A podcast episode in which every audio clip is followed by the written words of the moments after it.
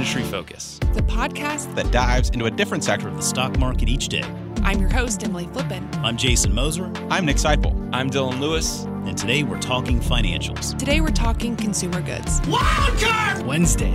And we're talking energy. And today we're talking tech. Let's dive in. It's Wednesday, January 6th. I'm your host, Jason Moser, and theme week on Industry Focus continues as we're talking top stocks for 2021. I'm very happy to have with me today the Vice President of Motley Fool Ventures. And before that, he was researching and picking stocks with us on the investing team here at The Fool. It's Mr. Brendan Matthews. Brendan, how's everything going?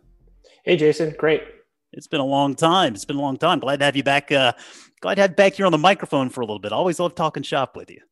Absolutely. well, as you know, uh, this is our theme week for Industry Focus this week as we kick off a new year. Uh, we thought it'd be a fun idea to throw out some top stock ideas for our listeners this week. And uh, this week, today's Wildcard Wednesday show, uh, you know, we can take it really in any direction we want. And, and Brendan, you know, I'm give, I gave you creative freedom, carte blanche, as they say, to come in here with whatever idea you wanted. I like the idea you have here for listeners. I don't know a heck of a lot of, uh, about the name here, so I'm gonna I'm gonna enjoy learning about it. But why don't you go ahead with the big reveal? What is your top stock here for 2021? My top stock is Workday. Workday. W D A Y. Okay. Now, I've heard of this company, and I know that it is a company uh, many of our members are familiar with. Uh, talk a little bit about what Workday does. So, Workday is a cloud cloud-based software for businesses what they do, they do a few things. The one that they're most known for is human capital management. So um, maybe maybe a, a, little bit of a digression here on um, what what software is for big companies. So if, unless you've worked for a really big company, it's sort of hard to conceptualize all the software that goes into keeping track of what's going on at a big company. So that that typically falls into the the umbrella of ERP or enterprise resource planning. So in the you know 90s 2000 that was a big piece of packaged software you would put on your servers and it covers various functional areas so one would be keeping track of your employees keeping track of your customers keep, keeping track of your finance and accounting keeping track of products inventory that the whole gamut of things that at a small business might not necessarily seem that complicated but once you get really big it's yeah. hard to keep track of all that software so what what workday does is they do that in the cloud. Uh, they they started focused on human capital management, so basically keeping a list of who your employees are. Now you might say, "Oh, that sounds pretty simple," but then say, "Okay, well, you've got 200,000 employees. You got to know everyone's address. You got to know who their manager is, how much they get paid, if their salary changes or their address changes, or they shift to a different job, or you hire or fire people. It starts to get pretty pretty complicated. Um, so, so that's that's where Workday started. They've since expanded on that. Uh, they offer a, a, financials package. They offer a, a procurement solution, a um, a planning solution, but it's all it's all in the cloud. It's all in the cloud, like most things these days. So, I mean, does this qualify as a SaaS business, right? I mean, that's really that that was the that that was what drove really 2020 i think for a lot of investors was that that saas business model and all of these businesses now figuring out ways to be something as a service. It sounds like this is at least something similar to that model. Is that right? This is absolutely a saas company. This is yep. um, this is one of the og's of, of saas businesses. So i think think thinking back to like the 2000s when people used to have software installed on machines and they would pay a license the the one company that that broke out um, and is, is still the king snake today is Salesforce. Oh yeah. So they, they, they do a bunch of things, but it started out managing your, your customer data. Um, Workday, same thing, but instead of managing your customer data, they manage your employee data. Gotcha. Gotcha. Okay. So, I mean, with, with SaaS business, I mean, that's the beauty of that. It's a subscription. Now, I know that uh, sometimes, I mean, there, there can be longer term contracts that get locked in.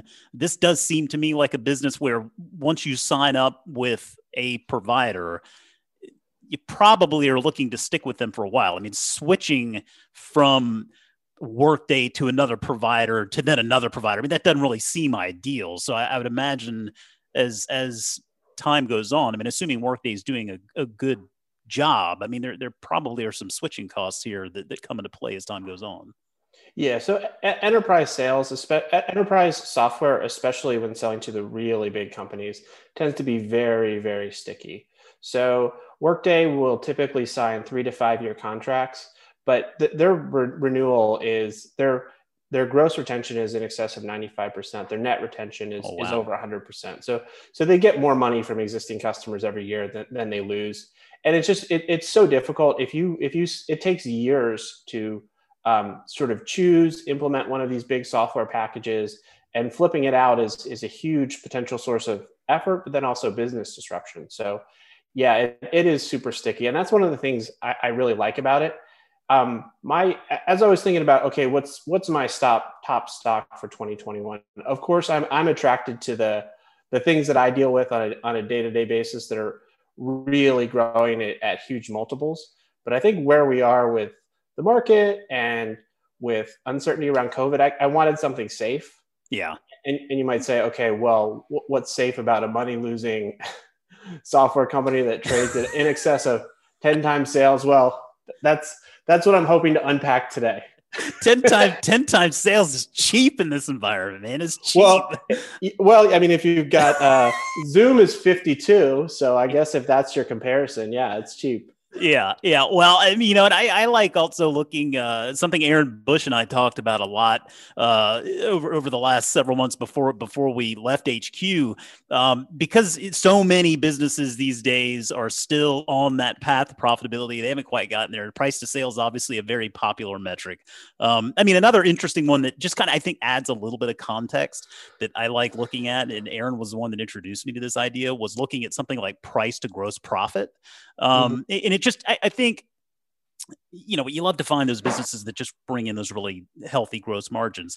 In in looking at Workday, I mean, that's one thing I see here is this is not only they not only do they have nice robust gross margins but those margin that gross margin is is continuing to grow here over time and i go back to 2016 i see gross margin around 67.6% uh this last 12 months they're reporting 72.3%. So I feel like maybe you've got a situation here where you talk about switching costs and you talk about uh, something where they're rolling out. Uh, I, th- I, think something is what they're doing is not easy. Uh, probably some pricing power they can exercise with that model through time as well, wouldn't you say? Yeah, absolutely. I mean, we've we've seen them um, so continue to kind of expand with current customers. I, I, think they they definitely have pricing power. They definitely have great margins. I mean, the costs are um, a lot of the costs are upfront to to acquire customers. Um, yeah. There's ongoing development of the software, but a lot of that is part of it is is maintenance and new features on the existing software, but a lot of it is is funding um, new areas. So they're constantly going into new areas, developing new products, and so that's that's sort of growth. One thing that's that's interesting is um, I, I, definitely like looking at. It's interesting that um, you and Aaron talked about that. I, I definitely like looking at uh, sort of your market cap to gross profit. It's it's really helpful actually in the venture space because we never see a company that is profitable. So yeah, I can imagine. You, you, can never look at you know things that we might look at like price earnings or price to EBITDA just go right out the window. But looking at um, gross margin is, is a good indicator of, of future. And if you're a software business that's got 80, 90% gross margins, you definitely, it just makes sense to trade at a, a higher uh, multiple of sales because you think, okay, in the long run, you're going to have high operating margins, not like the 10% that's average for the S&P. You're going to have 20, 30% operating margins. Yeah, and I feel like I'm glad that you mentioned Salesforce earlier on because I, when I first started looking at this uh, at this company, that was the first business that came to mind. Really, was Salesforce. I mean, very mm. similar. I mean, tackling a different um, a, a, different need, so to speak. Um, but but I mean, you look at Salesforce today. Salesforce is essentially four times the size of Workday. Right. So I think just gives you an idea of these businesses that invest a lot up front i mean uh, if they're doing something if they're doing something right that can really pay off over time it certainly seems like it's paying off for workday shareholders so far uh, who are their customers i mean are these just are their customers just big enterprises like travelers insurance or bank of america size companies or are they they running running the gamut of, of, of size so to speak i mean are they are they covering any small business customers they, they do not do no. small okay. business customers they do they do big and super big. Yeah. So of, of, the of the Fortune 50, I think they have 60% of those. Nice. And of the Fortune 500, they have 40%. Um, so, and, and that's one of the things that I think makes them interesting. So these, these big customers are lucrative. They sign big deals for a lot of money. They're hard to serve. There's not many other people who could do it. Um, a couple examples of, of recent customers. So Walmart, uh, 1.7 million employees in the Workday system. Wow. As at, at, I think that's the largest cloud-based um, human capital management system in the world. Um, but then there's, there's, there's other there's other big ones like Accenture, uh, half a million employees, and then other big companies like GE is a good example, Progressive Insurance. So it's it's really up there with these really really big um, big companies. They have a few smaller um, medium sized companies. A lot of those have sort of been brought on as they made acquisitions. Mm-hmm. So they acquired a company a couple years ago called Adaptive Insights, which is a a planning company. They brought on some medium sized customers, but the focus is really like the the global 1000, the biggest of the big. Yeah, yeah, that makes sense. Um, let's talk a little bit about management for a minute here, because that's always at least part of the story here. And uh, you know, you look at a company like Salesforce, for example, and you can see, I mean, part of the success there, of course, is because they do something very well. But I mean, I would argue that uh, a lot of the success also has to do with Mark Benioff and his uh, his, his advocacy for the business and for what they do. What do you know about management here? It does look like with Workday, we do have um, still involved with the business. Yeah, so it's it's a it's still a founder controlled company. It's actually a, a really interesting story. Um, if you if you track if you're if you're a real uh, nerd for enterprise software, I don't know how many are out there. Aren't we track, all? if, if you if you if you track the history of this of this stuff, a lot of all the roads almost all lead back to to Larry Ellison, which is which is he, he himself is is a character. But yeah. um, so uh, Benioff uh, was sort of a, an acolyte of of Ellison. Um, the founders of Workday, before they founded Workday, they they founded a company called PeopleSoft. It did the okay. same. It did the same thing. It was human. It was, it was keeping track of your employees, but it wasn't in the cloud. They were acquired by Oracle and, and Larry Ellison in a hostile deal. They uh-huh. did not they did not want to sell, but they, they were forced to sell. And so what they did is after they they kind of took some money, they were independently wealthy, and they said, okay, well, what what would we like to do?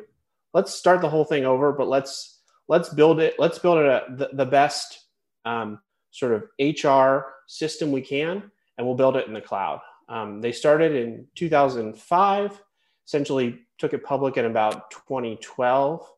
Um, and it the the founder is a guy named Dave Duffield. He's still pretty much the biggest owner. Um, one of his lieutenants at PeopleSoft also joined him. Is now the co-CEO. That's Aneel Bhusri. Um, together, them and other employees own about 24% of the company. So they still have a lot of skin in the game. Um, Duffield is is the chairman, but still on the board, still the biggest owner. Um, Bhusri is has recently, um, I guess, sort of taken on a co-CEO, but he's still co-CEO on the board.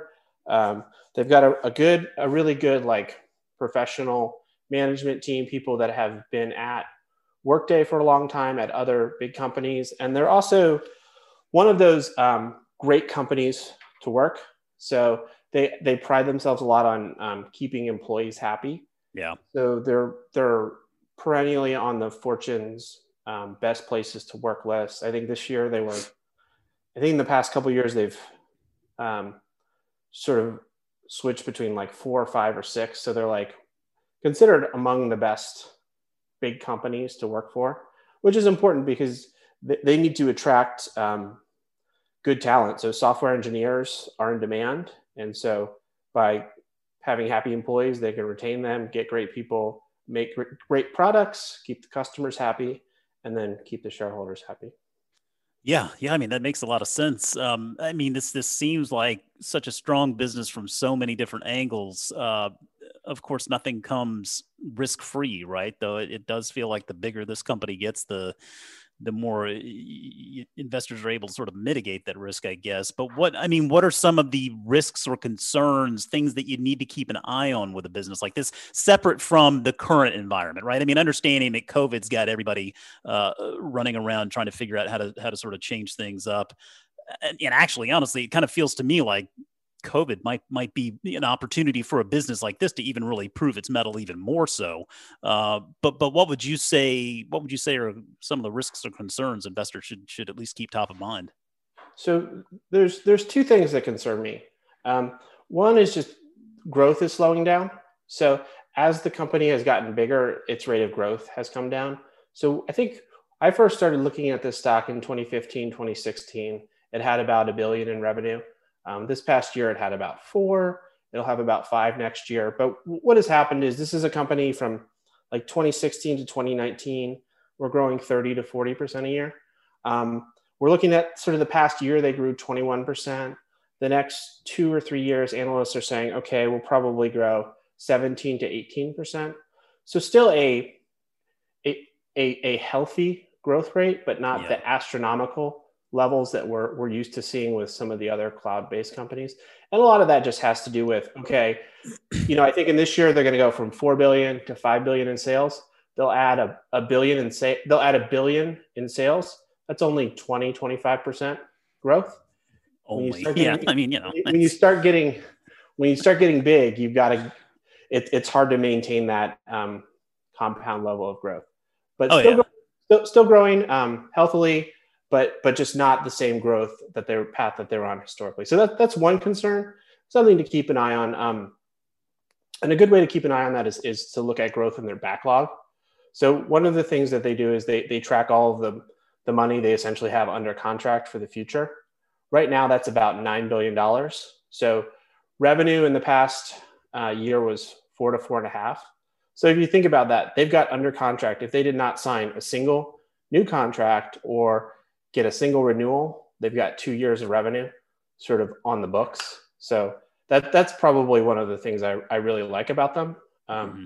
Coming back to another big risk, and this is sort of one of those it is what it is type of situations. Yeah. But it's a it's a Silicon Valley um, growth stock that issues a lot of stock options. Yeah. So as an investor, when you're modeling this out, you should plan on having some dilution. Uh, in the past you know four or five years shares have gone from 190 million to 234 so um, like a 23% jump there. And, and, a lot of it is is stock options. So you're going to have a you know two three four five percent kind of leak out to employees every year. It's just is what it is. Yeah that's that's just kind of the cost of doing business i think in many cases with these types of of companies, particularly when they're younger and, and really trying to establish their their position. And I, I, did, you know, I saw that when I we talk about the business and how it's growing that top line, clearly not yet profitable. I mean, I think that is just a matter of time you could look at the cash flow statement and say, well, I mean, God, they're bringing in a ton of free cash flow. Operating cash flow is better than a billion dollars, but then, but then you look at the stock based compensation and oh yeah, okay, let's reassess here because yeah, that stock based compensation is up there. But uh, again, I mean, that's something that will will come down over time, at least a little bit, and um, and as the business matures, it, it seems like based on that margin picture, it does it, it's poised for some very healthy economics down the line as it as it continues to mature. Yeah, and I don't I I don't love the current Silicon Valley norms of huge levels of stock-based comp. But but the truth is it's most annoying when the company is most successful.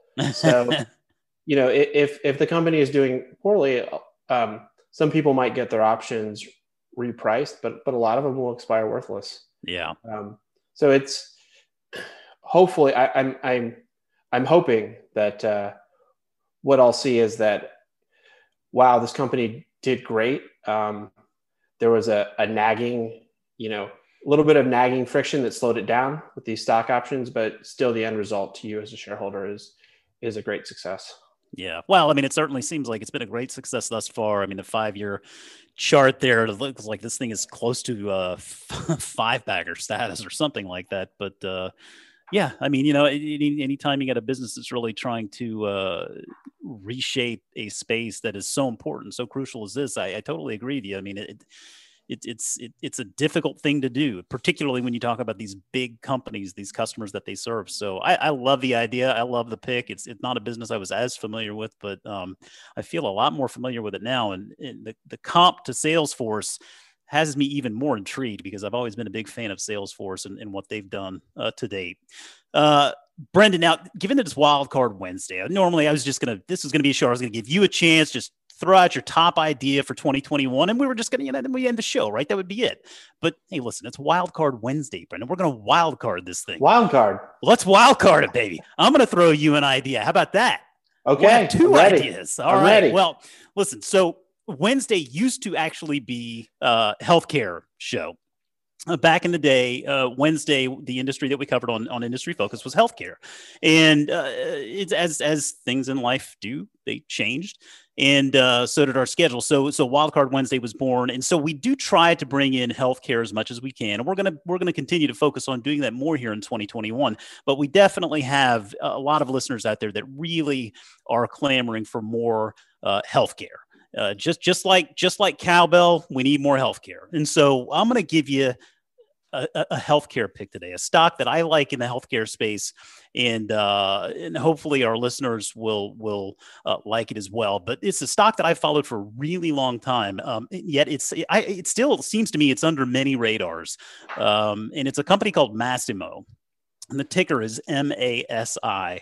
And just for a little context, this is a business that I've actually first bought for our real money portfolio initiative here at, at, the Motley Fool back in 2011. We had a we had a, a real money portfolio initiative we ran uh, called Rising Stars, a little bit different than the services we provide now. But this was something where we individually had an opportunity to run a real money portfolio that was public facing. And Masimo was a company that I uh, founded, researched, I liked, and, and, and, added to that portfolio. The stock is up around 800 uh, 800% since then.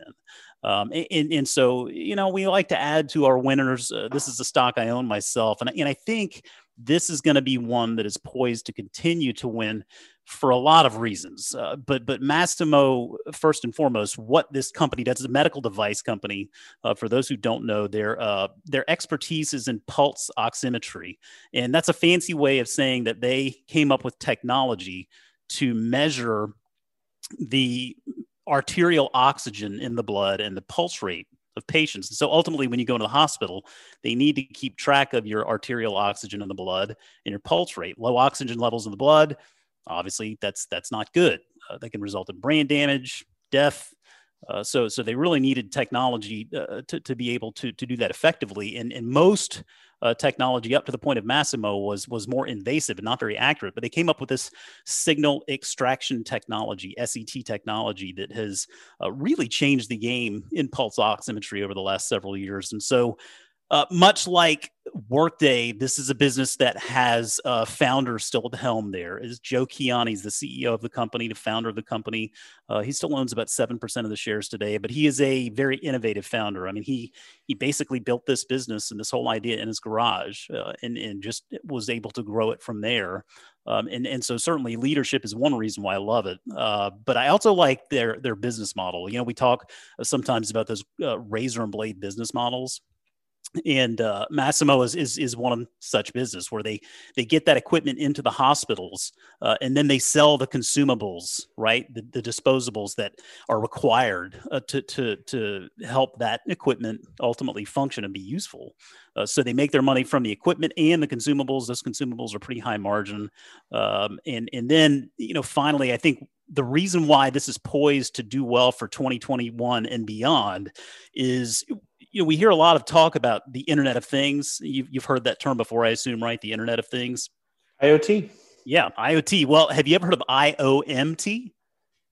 The internet of medical things. Precisely. The internet of medical things. It's really a thing people. I'm actually not making this up. It's really a thing if you've not heard of it. Uh, but but the iomt the internet of medical things it's, it's essentially connected infrastructure of medical devices and software applications health systems and services.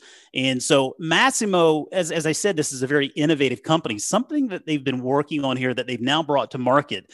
And covid uh, you know one of one of the one of the sort of nice things that that's come from this is that it's really proven the utility the safety net product that they've offered.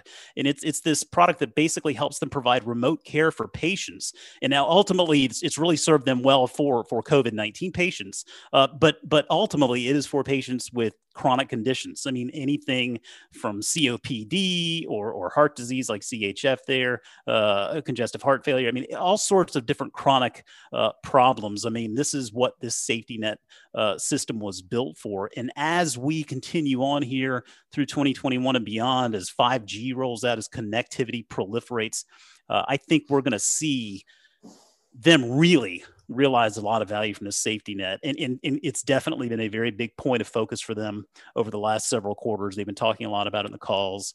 Uh, and so I, th- I, think that, you know, you've got a very innovative company here with a leader who's been there from the start. And they're continuing to play into, I think, what is a very big trend in, in telemedicine and the internet of medical things and whatnot. So uh, all, all things put together there, it, it, Masimo just seems like a business that continues to win. It's profitable. They make healthy cash. They, they continue to innovate. And uh, it, it's still kind of a small company in the context of things right now. I think somewhere around a $16 billion market cap.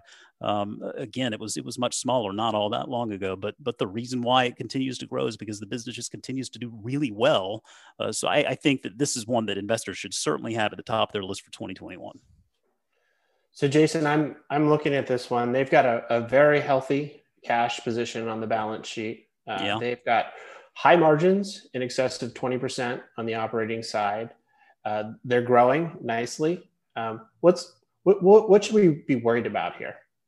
Uh, so I, I, mean, I think two things that really come to mind for me whenever I whenever I see a business like this, these medical device companies, because basically one is on the compensation side, like the hospitals are buying their equipment, um, and and ultimately they're going to be subject to uh, that payer risk, whether it's Medicare or Medicaid or uh, the the big private insurers like United Health Group. I mean, ultimately, insurers, public or private, hold some of the cards here, and so reimbursements can be a question mark. Now, I mean, I, I, don't worry as much about that based on the track record thus far, the, the technology, uh, the the need for this actual uh, service that they offer. Right? I mean, I think pulse oximetry is not really optional. Um, so, so reimbursement has not been too much of an issue, but it's still something worth keeping an eye on because our health, our healthcare system is uh, seemingly always in flux. Um, and, and, I mean, then the other one, I mean, this is a company that really is it, its biggest strength beyond just its culture of innovation is really its its IP, its intellectual property. Everything that they've built to this point, that signal extraction technology, um, they've protected it. But as I mentioned with that razor and blade model, um, they are subject to uh, knockoffs on the consumable side, right? The sensors that they offer for their equipment, I mean, that's proprietary technology, but they have been victim to knockoffs in the past. Um, so that's always just something to keep in mind. And, and that is, uh, you know one of those things that probably will never go away but i think they've done a pretty good job to this point of protecting their technology. So i think as long as you know as long as healthcare is a thing and i think that is always going to be the case and as long as this company continues to innovate and, i think they've, they've shown that they are more than willing to continue doing that um, I, I feel like those risks are, are relatively minimal but but they're always going to be there. So that's the thing about us jason is we're we're uh, we're like the human fund. We're betting on people. As long as there's people, there'll be healthcare. As long as there's employees, uh, you'll need to keep track. As long as big companies have people that are employed, you'll need some software for them. So it's You've like a human me, fund. You've given me a great idea for my Christmas gifts for 2021. I'm going to put that in the old memory bank up there, Brendan. I appreciate that. Sounds good. well, Brendan, I'll, I'll listen, be looking man, forward to that. yeah, yeah, you'll get a card. You'll get a card in the mail. Listen, man, uh, this was really great. I, it's been a while. I'm really glad we're able to get back together on the show here and talk. Thanks so much for doing this. I mean, taking the time to dive into uh, a stock and present it to our listeners. I know they're going to love it um, really, it sounds like you're just doing a lot of great stuff there with Motley Fool Ventures as well. So uh, we're gonna need we're gonna need to make this a little bit more of a uh, a common a common meeting here this this year in 2021 beyond just our top stocks. You know, we, we need to we need to get you on the show here a little bit more often. So we'll make sure and do that. Thanks, Jason. Fool on. All right, folks. Remember, you can always reach out to us on Twitter at MF Industry Focus. or feel free to drop us an email at industryfocus at fool.com. Let us know your top stock of 2021. As always, people on the program may have interest in the stocks they talk about, and the Motley Fool may have formal recommendations for or against. So don't buy or sell stocks based solely on what you hear. Thanks as always to Tim Sparks for putting the show together for us. For Brendan Matthews, I'm Jason Moser. Thanks for listening, and we'll see you next week.